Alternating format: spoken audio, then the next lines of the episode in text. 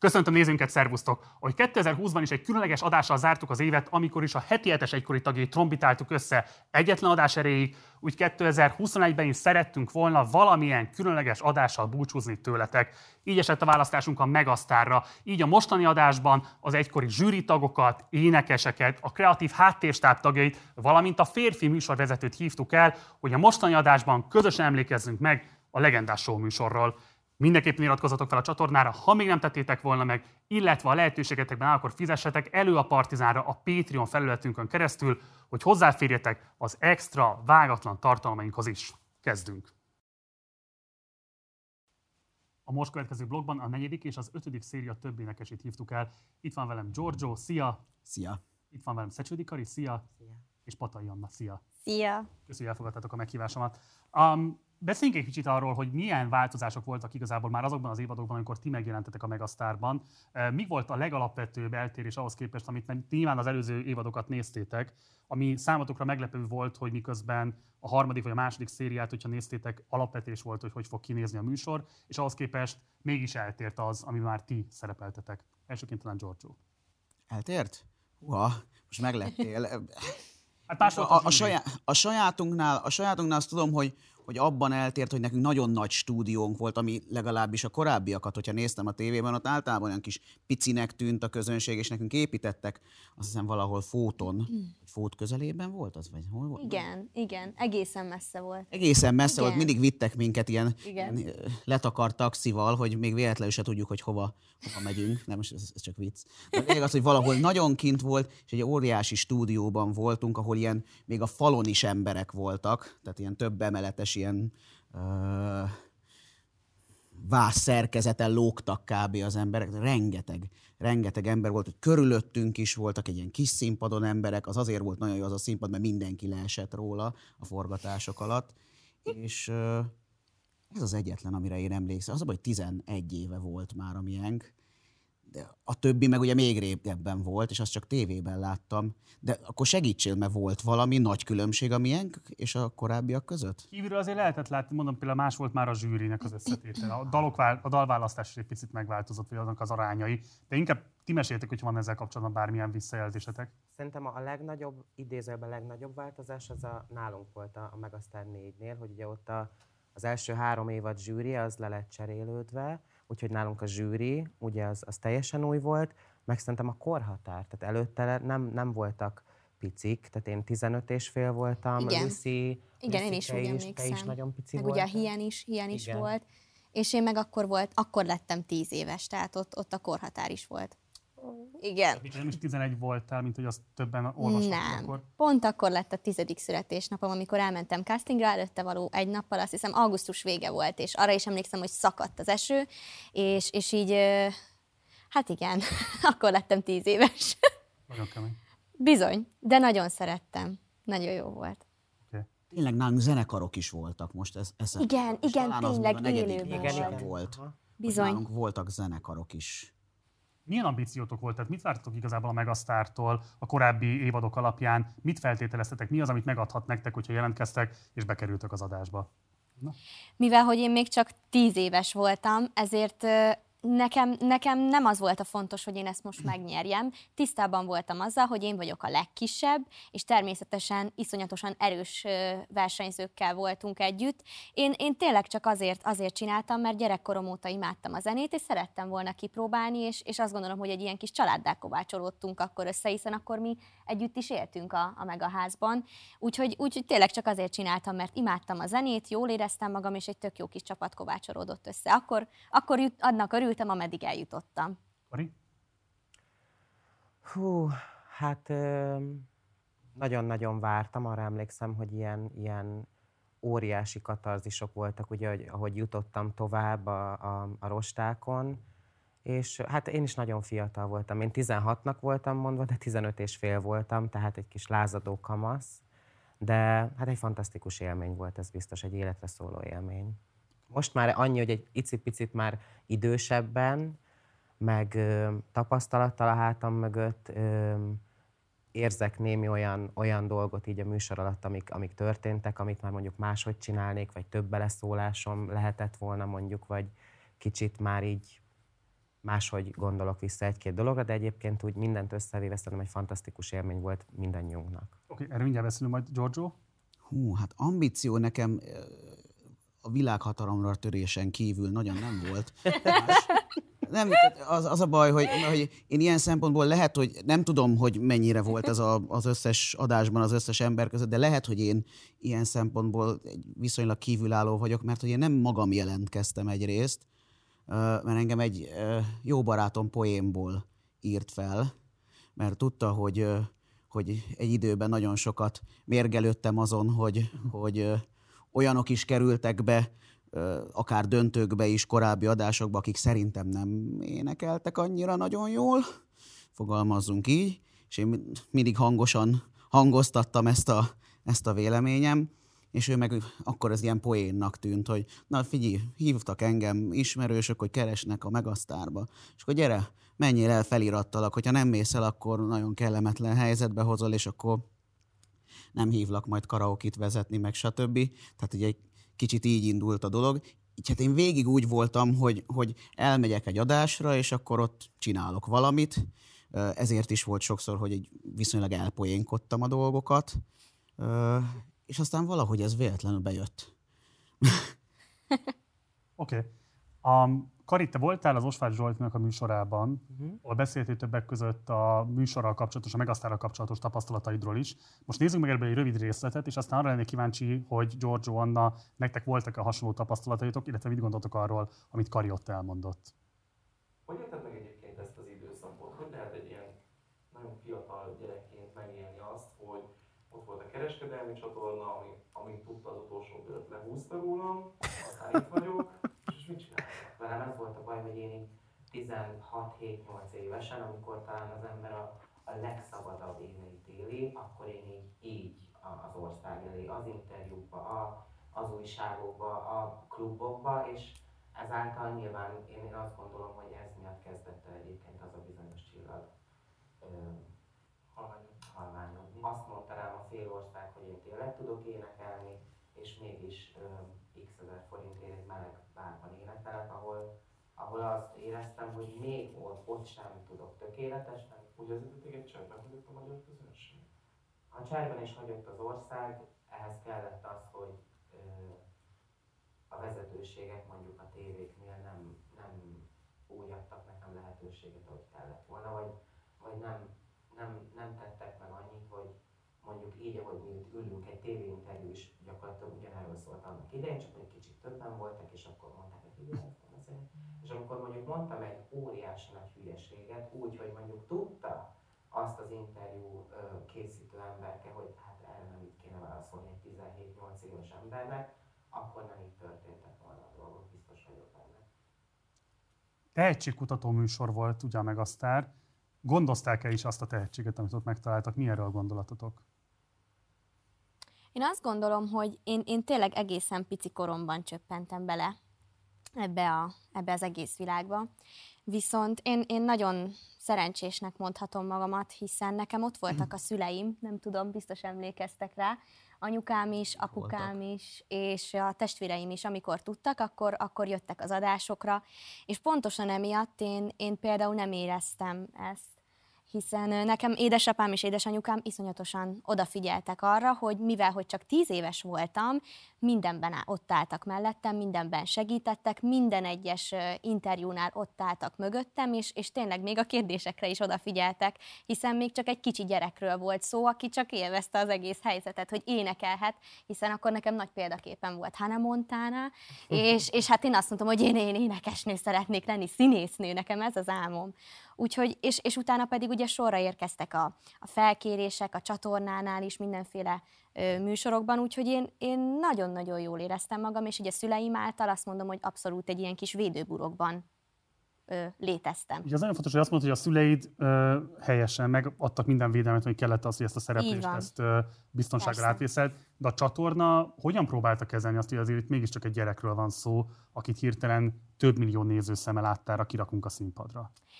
Én azt gondolom, hogy iszonyatosan korrektek voltak, és nagyon segítőkészek hm. voltak. Mivel, hogy ugye még gyerek voltam, ezért nagyon sok mindent apukámmal, édesapámmal egyeztettünk, akár azokról is, hogy én milyen dalokat fogok énekelni, hiszen apukám is egyébként zenész, és, és így, így mi, hogyha én valahol mentem, akkor az egyértelmű volt, hogy én is édesapám hm. nagyon sokáig. Úgyhogy én, én abszolút azt éreztem, hogy mindenben rugalmasak voltak, Ö, igyekeztek tényleg úgy, úgy segíteni, hogy olyan dalokat is énekelhessek, amiket én nagyon szerettem, például így is megkaphattam, emlékszem a, a Girl Just Wanna Have Fun dalt, amit egyszerűen imádtam, úgyhogy, úgyhogy én, én abszolút azt tapasztaltam, hogy rugalmasak voltak, segítőkészek voltak, és abszolút tudtunk együtt működni, úgy a koreográfussal is, és, és így minden teljesen, teljesen jól kapott. Oké. Okay. Kari? Ö, igazából a, ebből a kis bejátszásból is, én, én pont erről beszéltem, amit most az Anna elmondott az ő részéről, nem feltétlen a csatornáról beszéltem és a műsorról, hanem arról, hogy, hogy én velem ott senki nem volt, tehát én egymagam voltam végig, nem csak a műsor alatt, utána is, és én szerintem itt, itt volt, nem azt mondom, hogy nem voltak korrektek velem mindig, de itt volt a, a csatornától egy olyan, Ö, hogy mondjam, nem jó lépés az, hogy engem bárhova odaültettek, hogy mondja, mit akarsz körülbelül, vagy kitaláltak valamit, hogy most itt forgatunk, ott forgatunk, és ugye transzneműként utána nem mindegy, hogy az ember hogy kommunikál, mit kommunikál, amit az Anna is elmondott, mondjuk, hogy a műsorban őt képviselték a, a drága szülei, akik mindenben arra próbáltak összpontosítani, hogy minden tök jó legyen, és minden a legjobban nézzen ki, szóljon, stb. Nálam ilyen nem volt. Tehát, hogy itt ez, ott én azt érzem, hogy, hogy több segítséget kaphattam volna, egy hajszállal többet, és már jobb lett volna minden szerintem. És én ezt nem kaptam meg utána évekig még. Ha félremagyarázom, akkor nyugodtan uh, javíts uh-huh. ki, de hogy én azért azt hallom ki ezekből a szavakból, amiket ott megfogalmaztál a stúdiójában a Zsoltnak, uh-huh. hogy, uh, hogy téged azért tudatosan manipuláltak bele olyan helyzetekbe, amelyekben nem úgy szerepelhettél. Hát Ugyan én most arra gondolok, igen, igen, én most arra gondolok, hogy nyilván tizenöt és fél évesen az akkora buli volt, hogy nekem befestik a hajamat pirosra az élő showkba, viszont most már a mostani fejemmel, meg mondjuk ha lettek volna ott szülők velem, vagy olyanok, akik ebbe beleszólnak, vagy segítenek, nem feltétlen hiszem azt, hogy ez egy jó döntés volt, mert én azt gondolom, hogy tizenöt-tizenhat évesen, hogy szerepelhettem ott, és valószínű tudtam is valamilyen szinten énekelni, tehát szerettek engem sokan a hangom miatt, az elég lett volna, hogy kiállok, lehettem volna kicsit extrém, de szerintem a, a műsorban ez too much volt, ahol igazából arról szólt a dolog, hogy szavazzanak rám az emberek. Volt benne megfelelési kényszer a műsorkészítők felé? Ö, nem, tehát ö, különben nem, tehát nem, engem nem érdekelt, hogy mit adnak rám, hogy fog kinézni, nekem az volt a legfontosabb, hogy én ahogy odaállok arra a két percre, az száz százalékos legyen, de a többi annyira nem érdekelt. Teljesen mindegy volt, hogy mit adnak rám, mert egy tizenöt-tizenhat éves kisgyereknek ez akkora buli, hogy úristen, befessük a hajadat, jó? Oké. Okay. Befessük a körül, oké, okay, oké, okay, tök jó. Tehát, hogy ez így volt nálam. Giorgio? Nekem a hajamat nem festették be, mondjuk volt, amikor csináltak ilyen, ilyen az, azt, a mai napig, azt a mai napig, amikor meglátom arról a képeket, csináltak ilyen, mint a, volt az a Pee-wee Herman nevű karakter, ez a, így egy ilyen, eleve viszonylag kevés hajam volt már akkor is, és csináltak egy olyan hülye frizurát nekem, hogy egy ilyen, itt volt a közepén egy ilyen, egy ilyen kis, kis csúcs, és így néztem, és hogy hát én elhittem nekik, hogy ez jó. Aztán így már így öregebb fejjel most már úgy, úgy, úgy határozottabb lennék. Jó, mondjuk én már akkor is huszonöt voltam, szóval lehettem volna már akkor is határozottabb, de nem voltam az, hanem hát gondoltam, hát ők biztos tudják, hogy mi a legjobb, és úgy visszanéztem a tévében. Én azt gondolom, hogy ők alapvetően Ö, azt nem tudom, hogy bárkit manipulálnak-e bármiben. Van nekik egy, egy, egy, egy elképzelésük, az az elképzelés, az, azt is emberek képzelik el. Van, aki, van, amikor jó az elképzelés, van, amikor rossz. Nem hiszem, hogy például valakire direkt rosszat képzelnek el, vagy, vagy hülyeséget. Engem nagyon sokszor egy kicsit túlképzeltek. Ez mit jelent pontosan? Ez miben nyilvánult meg? Tehát igazából ez a kérdés, hogy mennyiben kellett a csatorna által kitalált szerepeknek megfelelned, akár neked magadnak? Nekem semmilyen szerepet nem... Tehát szerintem eleve pont azért választottak be engem, már az én helyemre, mert hogy úgy látták, hogy én egy olyan jó leszek egy karakternek, szép kerek gyerek voltam, olyan kis jópofa, valamennyire énekelni is tudtam remélhetőleg, és, és úgy láttak benne valamit, ami, ami, ami olyan jópofának tűnt, és akkor még rám adták ezeket a színes ruhákat, ami tőlem nem áll távol, bár mondjuk nekem is egy kicsit túltolták, az így néztem vissza azokat a, az ilyen lehányt rózsaszín zakókat, meg nem tudom miket, amiket raktak rám, és azt még a, még a zsűri is így mondta, hogy hát így, és akkor amikor ezt így visszahallgatom, hogy na, ők pont úgy néztek engem, mint ahogy én nézem most magam, hogy hát egy kicsit hülyét csináltak belőled, kisfiam. Mert nem direkt, vagy legalábbis én azt hiszem, hogy nem direkt, vagy hát a fene se tudja. De szóval, hogy ez egy olyan dolog, hogy, hogy ők valamit elképzeltek, kitaláltak valamit, azt mondták, tessék, itt van egy ruha.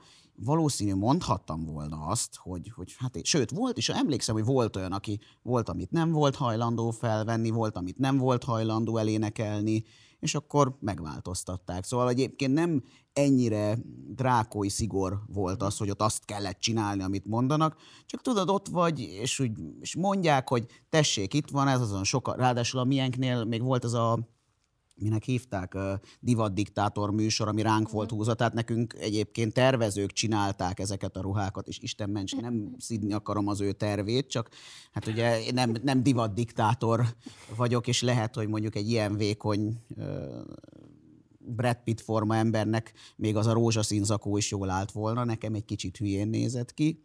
De tehát, hogy ezeket nem, tudod, hát most mondjam azt én ott, hogy, hogy hát én nem ezt akarom felvenni, hát itt vannak a több milliós műs, több milliós, ki tudja, több tízmilliós, vagy nem tudom mennyibe kerül egy ilyen műsornak a, az összehozása műsorban, hogy, hogy mondjam azt, hogy hát én nem ezt akarom, hát inkább úgy voltam, hogy beadjátok, hát jó lesz az. Aztán utána meg ez, a, amit kérdeztél, hogy ami az eredeti kérdés volt, hogy mennyire figyeltek rád, mennyire nem. Én nekem azt mondta egyszer el valaki, egy ilyen, aki így a későbbi az utógondozással foglalkozott, hogy amit én akkor így elfogadtam és megértettem, hogy mindig van egy, egy-két-három ember, egy adott, vagy legalábbis a mi évadunkban, úgy ott van egy-két-három ember, akivel utána is ők szeretnének foglalkozni, és ö, velük úgy küldték ide-oda, mit tudom én, mit csináltak, és akkor vannak a többiek, akik hát köszönjük szépen, csináljatok, amit akartok. Én mondjuk az utóbbiba uh-huh. kerültem bele, hát most ötödik helyezettként ezzel nem csodálkoztam. Szóval... A leszállított korhatárral kapcsolatban milyen gondolataid voltak? Ugye te kerültél is olyan helyzetbe, hogy gyerekkel kellett párbajoznod. Hát igen. Azt hiszem, hogy, azt hiszem, hogy szegény Annácska, azt hiszem miattam esett ki, ha jól emlékszem. Hát miattam, a zsűri miatt. Na, akkor bocsánat. Igen, igen. Igen, ráadásul igen. Nem csak, ráadásul nem is ő volt az egyetlen, hanem valaki már, talán az Ivet volt az a Ivet, másik, akit... Az Lakatos Ivet igen. volt, aki azt hiszem tizen, nem tudom hány éves volt. tizenhat volt akkor, tizenöt-tizenhat volt. Ö- És őt is, tehát képzelheted, hogy nekem az egyetlen dolog, ami ebben az egészben olyan kellemetlen volt, mert hát kell, bárhogy kellemetlen, hogyha valaki miattad esik ki, miattad, de a, a legkellemetlenebb az volt, amikor, amikor tudod, a YouTube-on, a, a, például a YouTube-on, a, a, a kommentekben, hogy fú, hát ez a dagat majom miatt, azt a szegény cuki kislányt kidobták, hát vakok ezek, hülyék ezek, hát az csak ordít, és... az olyan kellemetlen, meg hát sajnálja az ember, hogy, hogyha, nem, hogyha nem úgy mész oda, hogy, hogy itt most mindenkit el akarsz pusztítani, akkor ha, ha az tíz éves, vagy, vagy negyven éves, aki miattad kiesik, az sajnálod, de az akkor lehet, hogy akkor egy plusz, plusz kellemetlenség, pláne úgy, hogy olyankor esetleg kikelnek ellened emberek, hogy bár mondjuk leginkább csak kommentekben, szóval azért nem kell. Akkor nézzük meg ezt a konkrét helyzetet, hogy hogyan zajlott le a ti párbajotok, Új. illetve a te kiesik. Wow. Jaj.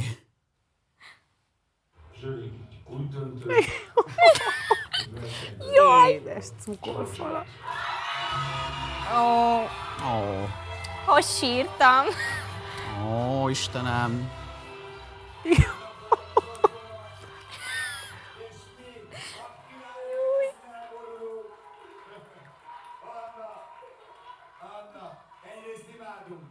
És még valamit tudnod kell, ha csak öt-hat év múlva jelentkeztétek, hogy tizenegy-tizenhét évesen már úgy megnyerted ezt a Megasztárt, se kérdez a semmi esélyre.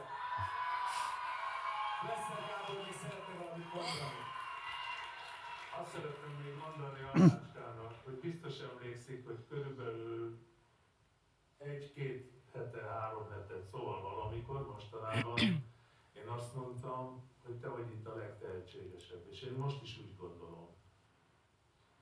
Én ezzel búcsúzom most el tőled.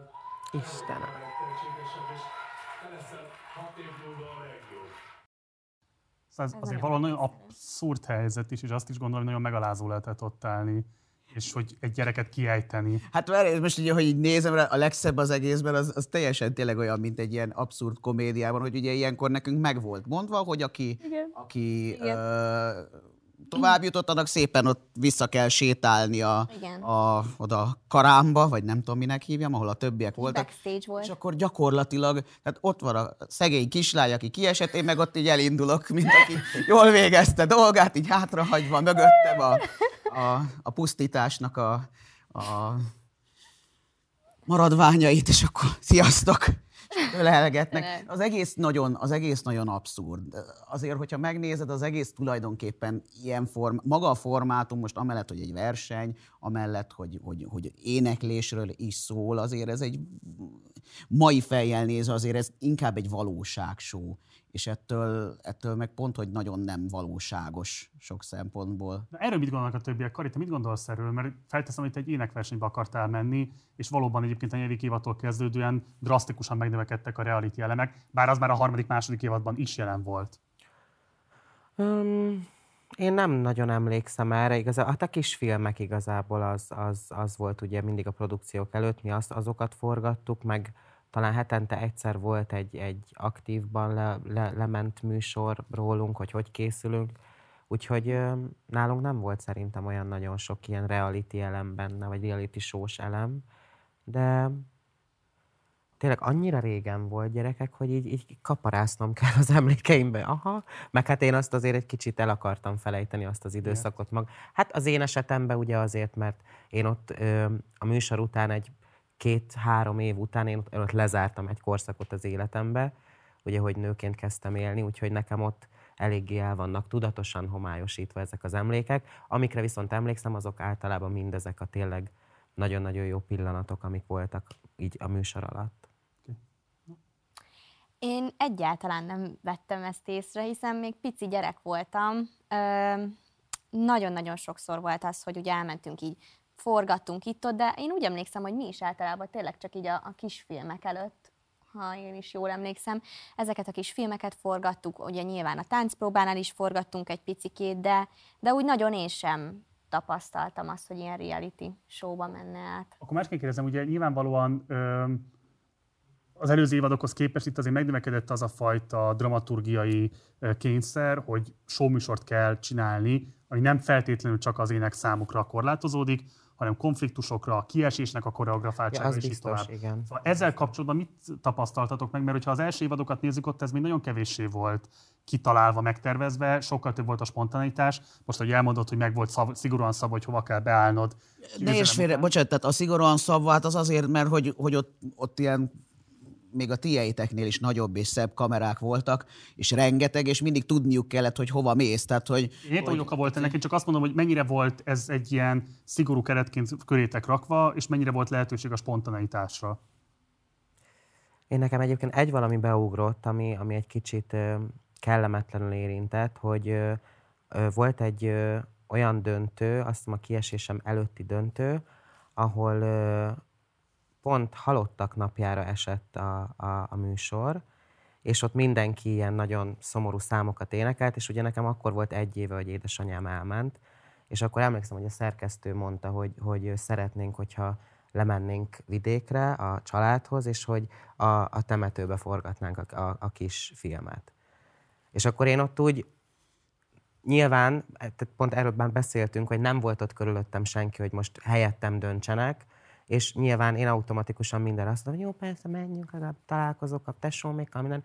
És így azt is így utólag visszanéve, pár, pár évvel ezelőtt visszanéztük, és így szörnyű látvány volt, és, és akkor úgy összeállt bennem a kép, hogy hát tényleg itt nagyon sokszor arról volt szó, hogy el kellett adni a műsort, a nézettséget, stb. Nem, nem, nem volt elég az, hogy mondjuk elmondom a, azt, hogy mi történt, vagy hogy bármi ilyen lett volna a, a produkció előtt. Szerintem ez egy kicsit too much, hogyha az ember ebbe belegondol, hogy egy, egy kis filmet, ami a dal bemutatója igazából, hogy miről fogsz énekelni, hogy érzed magad azon a héten, szerintem ilyenekről szóltak a kisfilmek, hogy egy, egy temetőben ö, állva, és akkor tudjátok milyen a forra, jó, akkor most sétálnál itt, és az abszurd volt. Tehát, hogy ott szerintem ezekkel a, az elemekkel egy kicsit túltolták már. Szerintem nem lett volna szükség erre.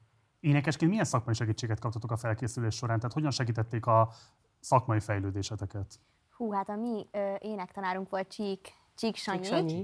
Hát egyszerűen imádtam. Én, én annyi mindent tanultam tőle, ráadásul ö, én ugye még picike voltam, de még kisebbről is így a, a szüleim, tehát hogy a szüleim ismerték egymást a Sanyival, édesapám inkább ö, az egész, egész családot. Én ugye egészen picikorom óta, ezért valahogy, valahogy már biztos, hogy találkoztunk mi már előtte a Sanyikával, és ö, szakmailag rengeteget, sőt mondhatom, hogy szinte az alapoktól kezdve mindent nekem ő tanított meg, sőt én emlékszem, hogy a, a Megasztár után én még folyamatosan éveken keresztül jártam hozzá, és folyamatosan tanultam az énektechnikai dolgokat, és, és hihetetlen, hogy mennyi mindent megtanított neki, amiért most is nagyon hálás vagyok, és mindent is szeretem. Én nagyon-nagyon szerettem a Sanyikát. Én is. Imádtam. Többiek? Abszolút, abszolút. Sanyi nagyon jó fej volt. Nekem életem... Hát hány, hány adásban voltam, élő adásban? A nyolc talán, vagy valami ilyesmi. Életem nyolc énekóráját ő tartotta, amit ilyen, ilyen egyéni énekóráját. Én, én előtte, utána nem, nem tanultam, maximum általános iskolában a, az énekórára énekelni, de hát ott meg nem énekelni tanítanak, hanem népdalokat. Mármint, hogy a, a szövegét, hogy tanult meg, fiam. Hát, és ilyen szempontból tök érdekes volt. Nekem nem volt tervem megtanulni énekelni, én úgy voltam vele, hogy hát nem énekel. Én, hát nem, tudok, nem tudok, én, én, én már énekelek, aztán, hogyha ez valakinek tetszik, az örül neki, ha nem tetszik, akkor meg nem hallgat. De meglepő módon egyébként, és én úgy is voltam vele, hogy na, hát ez tanulni énekel, mit kell azon tanulni, és egyébként tudott mutatni egész olyan jó trükköket, amiket még a mai napig használok. Hát, az egy tök hasznos része volt. Én is hordozom a Sanyit a mai napig, amiket tanított, abszolút. Ö, igen, igen. Ö, azt hiszem, hogy, hogy ezzel talán nem volt gond ott a felkészülés. Tényleg nálunk azt hiszem a, a Zita volt a tánctanár. Igen. Ö, szerintem tök jó volt, igen. Azt ugye lehet, hogy az első évadoknál még volt például a pszichológusi segítség is a versenyzők részére, illetve hogy még az első ötven uh, szereplőnek fizettek gázsit. Uh, ti hogyan értékelitek a részvételeteket? Kaptatok-e akár ilyenfajta mentális segítségnyújtást, akár uh, a díjazásotokkal kapcsolatban? Mit tudtok elmondani? Mennyire volt tisztességes az eljárása a csatornának? Hú, azt, nekünk izé volt, ilyen, ilyen elvittek, de azt még az egyik ilyen elődöntőnél elvittek minket nem pszichológushoz, hanem... Uh, minek hívják, aki a, a, az írást... Ó, oh, tényleg! Mi volt? Meg, meg... Grafológus. Igen, és grafológushoz, és akkor kielemezték, hogy, hogy, hogy milyen személyiségek vagyunk az írásunk alapján, amitől mm. nagyon... Ismertették veletek, vagy ez csak saját? Igen, Igen hát az benne is volt adásban is, tehát hogy az, de hát annak inkább az volt a lényege, annak is inkább az volt a lényege, hogy abból is volt egy kis színes, a, a kis valami kis párperces darab mentális a tévében. Mentális felkészültségeteket az bármilyen módon monitorozták? Szerintem ez senkinek nem jutott eszébe, mondjuk nekem sem, hogy kellene. Korábban lehet, volt, kellett, mondom, tehát, hogy, tehát, hogy arról ezt, számoltak be a korábbi szériák tagjai. Ezzel megleptél, mert én ezt nem tudtam, hogy ez... Én sem. Minket így nem rémlik, hogy nagyon lehet. Érezted volna szükségét? Nem. Okay. Én, én nem, én, én, én nagyon stabil vagyok, és, és, és azt hiszem, hogy a, a hírnév nem rontott meg, azóta se nagyon. Kari? Ö... Én tök rossz, egyébként mindig ilyen, ilyen eseményeket mondok, ami történt, de hogy velem mindig történt ott valami, hogy az első élőadás után, ez még fenn is van valami videó erről, hogy én, én, én rohammentővel kerültem a kórházba, mert pánikrohamot kaptam, igen. Tehát az, az, az rémlik, hogy, hogy azon a héten, a második élőadásra készülve, ott, ott mindenki, szerintem az egész stáb, az egész ö, szervezők, mindenki azon volt, hogy, hogy velem minden a legnagyobb rendben legyen, tehát ott én pihentem, kérdezték, hogy, hogy, hogy megoldjuk-e az énekórát úgy, hogy mondjuk ide jön a Sanyi, és nem kell nekünk, nekem különbe menni, tehát hogy arra emlékszem, hogy ott tényleg maximálisan mellettem voltak, mert ott azért egy kicsit az húzós volt, az a, az a pánikrohamot kaptam is ért, tehát fiatal voltam, nagyon sok volt így hirtelen minden az első élőshow után. Ja. Anna? Én nagyon jól éreztem magam, bár azt mondhatom, hogy egy kicsit könnyített volt a helyzetem, mert mivel, hogy még gyerek voltam, ezért ugye ott voltak velem a Megasztárházban a szüleim, vagy édesanyám, vagy édesapám, úgyhogy én sosem voltam egyedül, az egészet egy hatalmas bulinak, egy hatalmas játéknak fogtam fel. Én azt mondtam, hogy úristen, itt állok a színpadon, mint az én példaképem, és tök buli az egész. Ráadásul, amire emlékszem, hogy, hogy még lenyugtatott, bár nem nagyon izgultam, inkább mondom, egy ilyen játéknak fogtam fel az egészet. Az, hogy volt egy hörcsögünk, nem tudom, hogy arra mennyire... Az a jármándó. Így van. És én őt nagyon szerettem, és arra is emlékszem, hogy, hogy a, a, beleraktam egy ilyen kis gömböcskébe, és amiben így a hörcsögök szaladnak, nem, nem tudom, hogy... Hát, gömb, egy ilyen kis gömb, amiben így szaladgáltott a földön, és szerencsétlen a Melinda felrúgta valahogy, nem tudom, mennyire emlékszel. Azt hitte, hogy labda, és akkor ott, ott nagyon megijedtem, arra emlékszek, hogy úristen, szegény kis hörcsögömmel mi fog történni, de semmi baj nem lett. Akkor vitték gyerekpszichológushoz. Nem, nem, nem, nem. De hogy, hogy amire emlékszem, hogy ugye nekem nyilván ez könnyebb volt, hiszen ott volt velem vagy édesanyám, vagy édesapám, plusz volt egy hörcsögünk, akivel én, én nagyon jól el voltam, egész nap le se raktam a kezemből, úgy szaladgáltam, hogy a hörcsög a tenyeremben volt, mindenhova vittem magammal, úgyhogy... Lehet, hogy a hörcsög volt a pszichológus. Lehet, Lehet hogy az volt. Ami ez egy fontos kérdés, hogy kétezer-tízben indult el az X-faktor is, tehát akár oda is jelentkezhettetek volna, miért pont a Megasztárban indultatok el? Ö, igazából nálunk nagyon egyszerű volt a dolog. Ö, engem a nővérem nevezett be, nekem kettő nővérem van, és a középső nővérem volt az, aki, aki azt mondta, hogy próbáljuk meg a, a Megasztárt. Nem is, nem is nagyon beszélgettünk a másik tehetségkutatóról. Valami már azért úgy rém lett, tehát, hogy oké, okay, a, a, az előző szériás Megasztárokat is visszanéztük, megnézegettem, de nyilván még csak akkor voltam kétezer-tízben tíz éves, tehát a, még visszamenőleg a, a Megasztároknál egészen pici voltam. Tehát, de, de még akkor is emlékszem az előző szériás énekesekre, és nagyon élveztem, és nagyon szerettem, és igazából én a nővéremmel azt beszéltem meg, hogy jó, hát akkor, akkor legyen a Megasztár, mert azt régen is úgy néztük, meg ismerjük az énekeseket, meg egy tök jó kis műsor, hát próbáljuk meg. Úgyhogy nálunk ez ilyen kis hirtelen jött dolog volt. Giorgio? Hú, hát nekem, mint mondtam, nem, nem magam találtam ki. Valószínűleg úgy volt, hogy...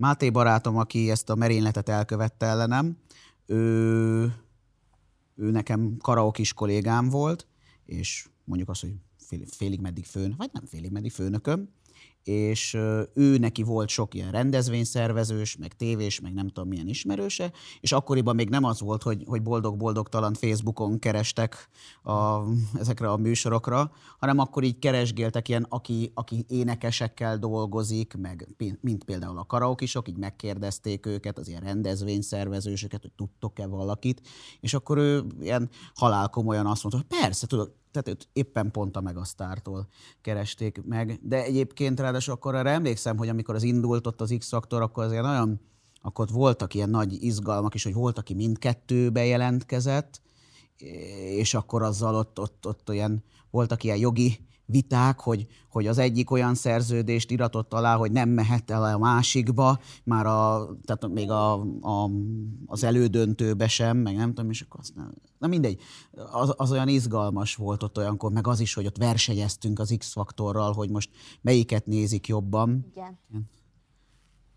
Sőt, egyébként mi, mi egy kicsit izé ki is hátráltunk, már nem én személyesen, de mi egy kicsit ki is hátráltunk, mert az első egy vagy két adás az ugyanazon a napon volt, mint az X-faktor nekünk, és aztán áttették inkább a miénket péntekre, hogy ne, ne konkuráljunk vele. Mondjuk én azt hiszem, hogy jó, az valakinek egy nagyon okos döntése volt, mert hogy azt nem tudom, hogy azóta megdöntötték-e, de azt mondták nekünk, hogy az egyik ilyen pénteki műsorunk, ami... a második, vagy a harmadik, nem tudom, hanyadik döntőnk volt, az addig a, a valaha legnagyobb nézettségrekordja volt a té vé kettőnek, ami kettő és fél millióan néztek minket akkor, vagy valami ilyesmi. És ezt úgy, hogy közben másnap meg volt az X-faktor, szóval ilyen szempontból izgi volt, hogy versenyeztünk velük. Ugye erről volt egyébként Friderikusz Sándornak egy elhíresült uh, beefje Kolosi Péterrel, aki az er té elnek volt ugye a programigazgatója, mai napig is az. A nyilvánosságban ugye ő próbálta ezt a dolgot valahogyan kibékíteni. Ez mennyire volt szerintetek egy tudatos marketing fogása részéről? Mi volt, mit csinált ő pontosan? Hát ő volt az, akit problematizálta azt, hogy a két műsor miért konkurál egymással, miért nem lehet két különböző sávban menni a műsoroknak. No. Vagy akkor ez az ő ötlete volt? Ő dobta be többek ő között. Na hát ez jó ötlet volt, abszolút, abszolút jó ötlet volt. Nem tudom, hogy hozzákötődik-e, vagy pedig egy megbeszélt álláspont volt a tévések között? Nekünk gyakorlatilag hozzánk csak annyi csapódott le, hogy egyik nap szóltak, hogy akkor mostantól nem szombaton van, hanem pénteken van a műsor. Hát mi erről így úgy bent ilyen műsorszerkesztési ö, politikáról, meg nem tudom miről mi nem hallottunk, mi nem nagyon, mi mindig csak azzal találkoztunk, tévén belül is, akinek a konkrét dolga volt velünk, a sminkessel, a, az énektanárral, még, még a zsűrivel se sokat találkoztunk, tehát hogy nem nagyon voltunk ennyire beavatva a dolgoknak a működésébe. Lett volna igényetek alkotóbb módon részt venni a műsor alakításában? Hát én tíz évesen úgy. De Kari, rád nézek most. Igen. Ö, mi volt a kérdés? Lett-e volna igény benned alkotóibb módon részt venni a műsor alakításában? Hát az a baj, hogy én is annyira fiatal voltam, hogy nem nagyon éreztem ezt át. Én csak hmm. így, úristen, úristen, úristen. Ez, ez volt így bennem. Most már, haha, most már azt hiszem, hogy igen, most már lenne egy pár ötletem, meg véleményem a dolgokról, de annó nem. Mit csinálnál másképp? Az biztos, hogy, hogy sokkal jobban fókuszálnék, nem csak nálam, tehát nem csak én nevembe beszélek, a kicsit a többiek, a többi versenyző által is, hogy, hogy, hogy nálunk is én azt éreztem, hogy nagyon-nagyon-nagyon sok ment arra, hogy milyen ruha, milyen mikrofon, még emlékszem, hienkének beraktak egy ö, ilyen álló régi módi mikrofont, hogy abba énekeljen, és nem szólalt meg, meg mit tudom én, tehát hogy ö, én biztos arra fókuszálnék sokkal jobban, hogy jól érezd magad a színpadon, mit szeretnél énekelni, mit nem szeretnél énekelni, mit... mit szeretnél, mit nem, ez a legfontosabb, és erre, erre nagyon... De mi volt a legfontosabb kompromisszum, amit meg kellett hoznod az adásban?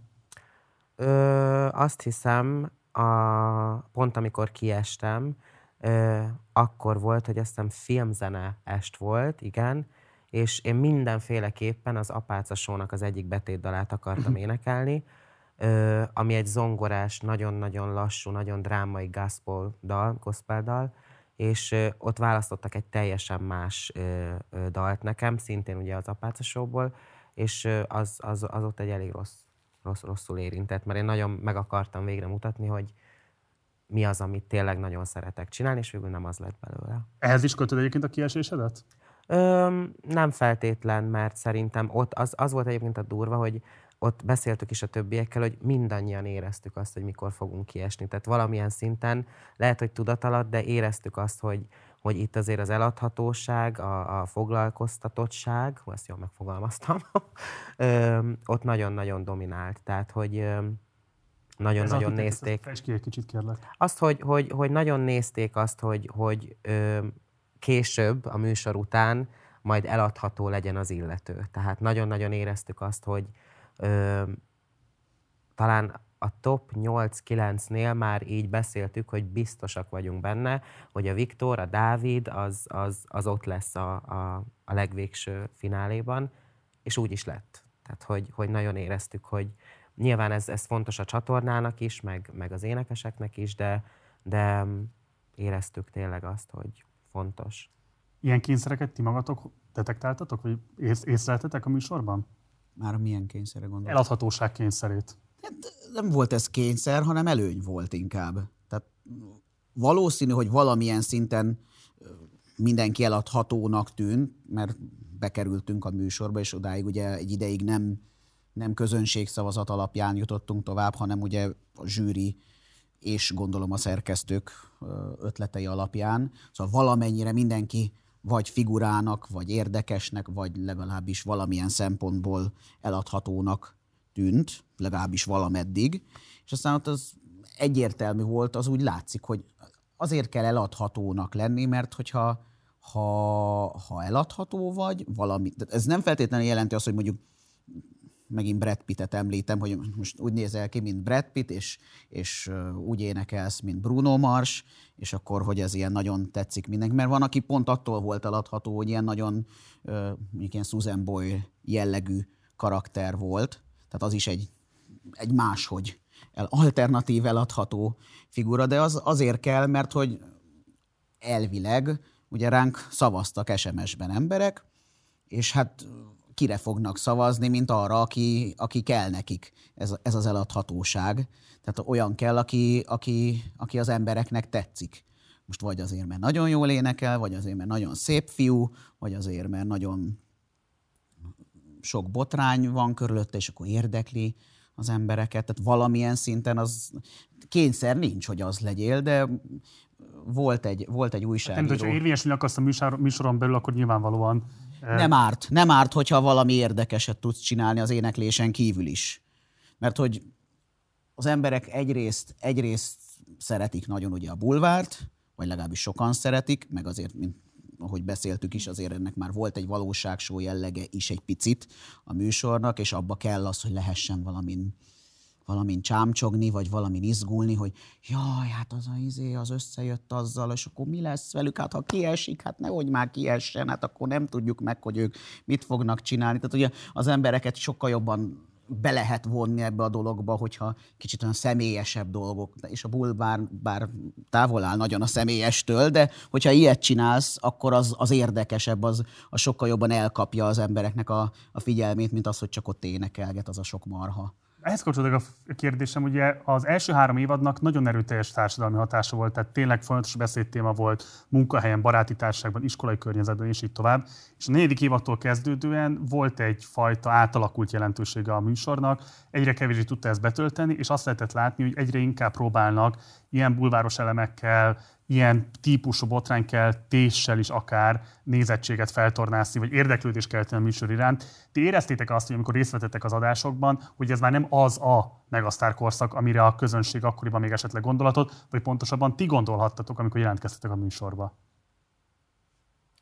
Nem, én személy szerint nem éreztem semmi ilyet, bár amint említettem, még elég kicsike voltam, és az előtte lévő Megasztárokat én nem nagyon...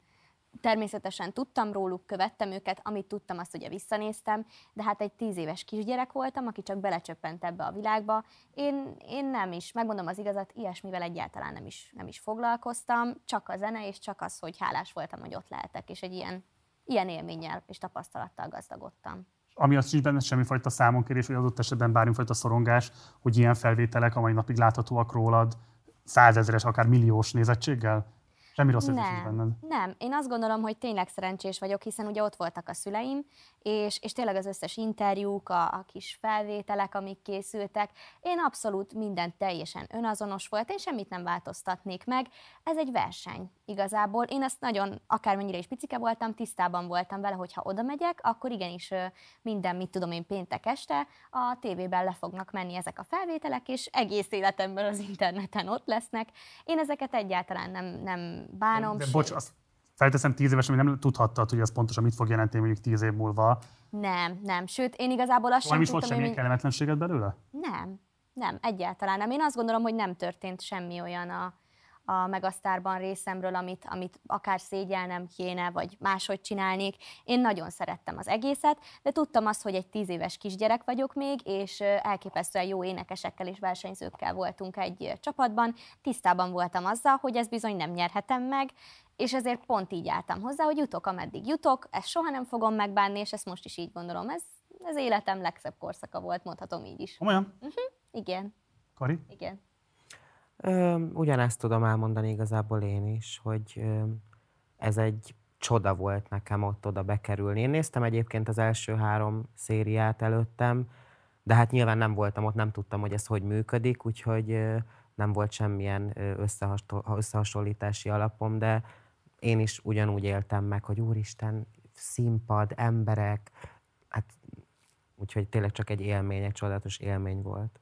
Giorgio? Pont az, amit mondtál, hogy, ugye, ahogy a különbség, hogy nálunk olyan szempontból azért nem volt ez feltétlenül feltűnő, mert hogy ö, nekünk sokkal nagyobb volt a színpadunk, már, már annyira profi produkció volt, valahol, valahol, valamilyen formában már ott kinőtte magát egyébként pozitív értelemben a műsor, mert hogyha úgy én, amikor úgy visszanézem a mi műsorunkat, és visszanézem mondjuk például az első Megasztárt, annak még volt egy olyan kis profi műsor volt, az is, ne értsd félre, de hát ugye amiatt, hogy, hogy az is előtte tíz évvel volt, sokkal kisebb stúdióban, sokkal olyan kis családiasabb, olyan kis, most nagyon-nagyon idézőjelben amatőrebb feelingje volt a, a miénkhez képest, legalábbis, hogyha azt nézed, hogy mekkora nagy színpadi produkció az egész, és hogy micsoda nagy csinnadratta van körülötte. Az, hogy, az, hogy mondjuk nálunk már próbáltak vele, vele figyelmet kelteni, hát az nem véletlen, hát a miénk az ötödik volt. Tehát mindenből az első az sokkal érdekesebb, mint az ötödik.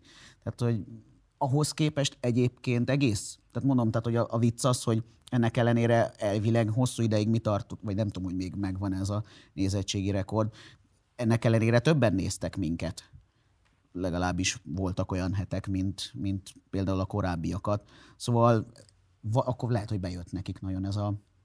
Aztán, hogy rólunk már nem beszéltek annyira, hogy nem voltunk ilyen jelenség. Az biztos, mert hogy amikor az elsők voltak, akkor az azért volt jelenség, mert hogy nem nagyon volt még pont ilyen. Jó, voltak tehetségkutató műsorok, de ez egy picit azt hiszem más volt, mint a korábbiak. Oké. Okay. És akkor záró kérdés. Üm, ugye egy ilyen tehetségkutatónak alapvetően az az ígéret, hogy a kiemelkedés lehetőségét biztosítja.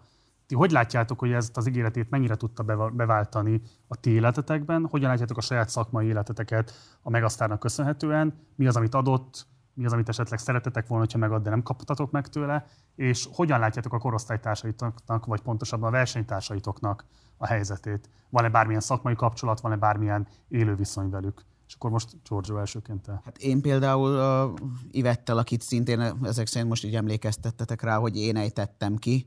Uh, én vele dolgoztam évekig együtt, mi külföldön hajón énekeltünk egy partizenekarban. Uh, vele kiemelkedtünk a, a hajós szakmába.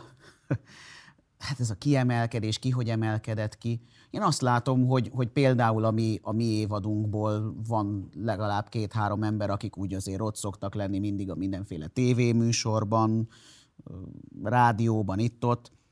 Saját magam, azt hiszem, hogy azt, azt, azt tudjuk, hogy én nem vagyok talán most így a legismertebb előadók között az országban, de ettől függetlenül van egy Queen Tribütöm, amivel járjuk az országot, és ami idén csináltunk hatvan koncertet, járok. Írtam például dalszöveget Keresztes Ildikónak, az egyik lemezének a felét én írtam, és azért aranylemezt is kaptam. Szóval, hogy nyíltak ki olyan lehetőségek, olyan kapuk, amikkel, az, amikkel valószínűleg nem találkoztam volna, hogyha nem vagyok a Megasztárban. Persze lehetnék most én is a, a, a rádió első, top, vagy mi az a, a top tízes listáján, az még nincs, de hát az majd, hogyha majd egyszer rájövök, hogy hogy kell egy slágert írni, és, és hogy bejuttatni a rádióba, akkor még az is jöhet. Köszönjük. Kari? Um, az én esetemben azért tényleg el kell azt mondani, hogy, hogy én egy kicsit kilógok a sorból olyan szempontból, hogy, hogy a, a transzneműségem miatt az, az egy egyel nehezebb, egyel különlegesebb szituáció, tehát hogy... Um, Én azt gondolom, hogy amit kaptam a műsortól, abból én a legjobbat kihoztam, tehát utána nekem is volt klippem, rajongtak értem a kis csajok abban az időszakban, viszont nyilván utána, a változás után elvitte egy kicsit a botrány ezt az egész énekes vonalat, és utána viszont már nőként elég nehéz volt érvényesülnöm a szakmában, a színpadon, stb. De azt gondolom, hogy, hogy remélem... Bocs, nem a Megasztár miatt gondolom, tehát ez már a váltás... Igen, de hogy nekem ezt így, tehát így összekötöm a Megasztárra, mert igazából az ismertséget a Megasztár hozta nekem, de tényleg tehát az a legfontosabb, hogy én mindent kihoztam ebből a műsorból utána, amit, amit ki tudtam hozni, és igazából teljesen jó volt így, ahogy volt. Ha megtehetnéd, hogy Szecsődi Károlyként ne jelentkezz a Megasztárba, de most Szecsődi Kariként az X-faktor vagy valami más műsorba, tehát, hogy most lép föl az országos színpadra. De egyrészt nem változtatnék semmin a múltamban, mert azt gondolom, hogy úgy van jól, úgy volt megírva, stb. Viszont a mostani fejemmel, úgyhogy ha esetleg most bele zuhannánk egy másik univerzumba, ahol újra lehetne mindent kezdeni, vagy, vagy akármi ilyesmi, akkor lehet, hogy kipróbálnám, de nem feltétlen itthon. Tehát én akkor azt, azt mondom, ha újra kezdhetnék bármit is, de nem, mert jól van az úgy, ahogy volt, akkor maximum annyi, hogy már nagyon fiatalon nyitnék arra, hogy esetleg külföldön próbálkozzak, mert ott egy olyan embernek, mint én, egy kicsit több lehetőség van. Erre most nincsen lehetőséget szerinted? Itthon? Nem. Kül- Európában, bárhol. Azért is élek kint, tehát hogy azért vagyok ott. De ez mondjuk korábban, mert most már harminc leszek jövőre, ezt mindenki felejts el, de hogy harminc leszek jövőre, tehát hogyha nyilván tizenévesen már arra teszem az életemet, hogy kifele nyissak, tehát külföld felé, akkor nyilván több időm van, több lehetőség mondjuk, és így azért egy kicsit nehezebb, de egyébként jó úton vagyok. És reméled, hogy neked Németországban lesz még egy újabb virágzásod? Ö, a jó Istenre bízom, de azt gondolom, hogy, hogy van rá esély. Okay. Vágyunk annyiban. Anna?